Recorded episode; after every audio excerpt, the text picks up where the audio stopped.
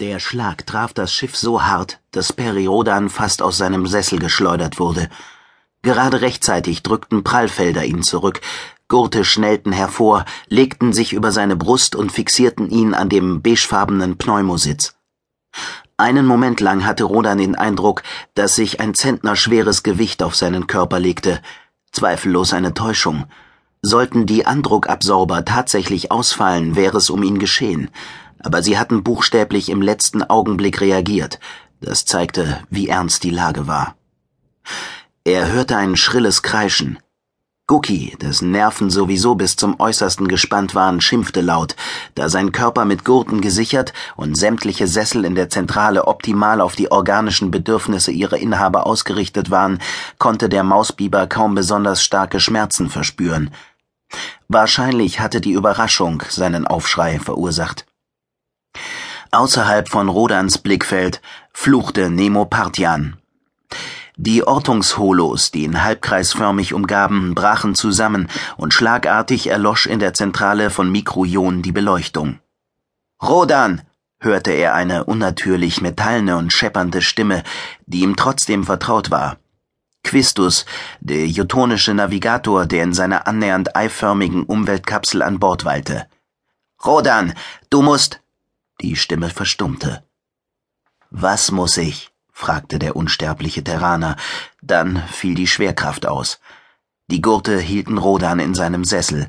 Er fragte sich, ob Quistus Stimme so blechern klang, weil die Kapsel des Jotonen ebenfalls den Einflüssen unterlag, die Mikrojon zu schaffen machten. Er glaubte ein dumpfes Dröhnen zu hören, als würde die Schiffszelle von Mikrojon einem gewaltigen Druck ausgesetzt, der sie zu zerquetschen drohte. Unsinn, redete er sich ein. Ihm waren solche Geräusche bekannt, hatte sie schon oft gehört.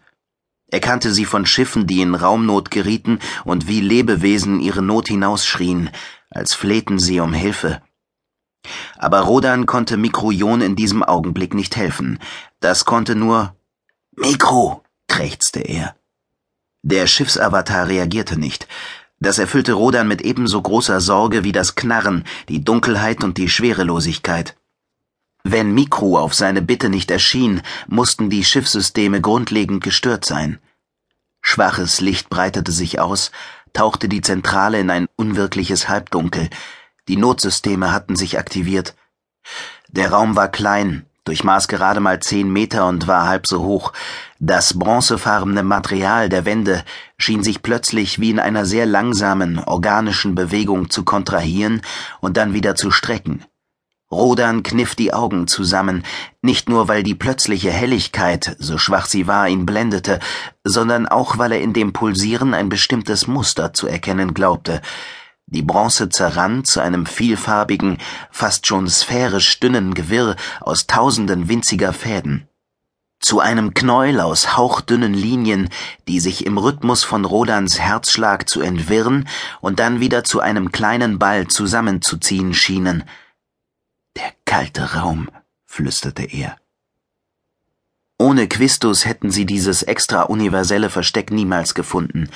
In der Wahrnehmung des Navigators hatte sich die Anomalie als ein aus hauchdünnen Linien bestehendes Knäuel mit einem Durchmesser von knapp 85 Millionen Kilometern gezeigt, und im Bereich dieses Linienknäuels war es zu unerklärlichen Störungen des Raumzeitgefüges gekommen. Sie hatten einen Raum neben dem Raum entdeckt, vergleichbar einer Raumzeitnische, der auf normalem Weg nicht zu erreichen war. Es war nicht das erste Mal, dass er auf solche Phänomene stieß, er kannte seit langem andere. Hyperraumtaschen, Raumzeitfallen, Hyperperforationen, den Deltaraum der Baoilin Da.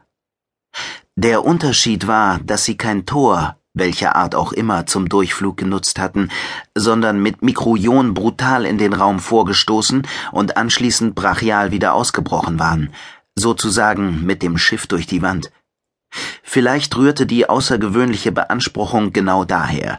Jedenfalls schien das Raumzeitgefüge durcheinandergeraten zu sein, diesmal aber mit tiefgreifenden Auswirkungen.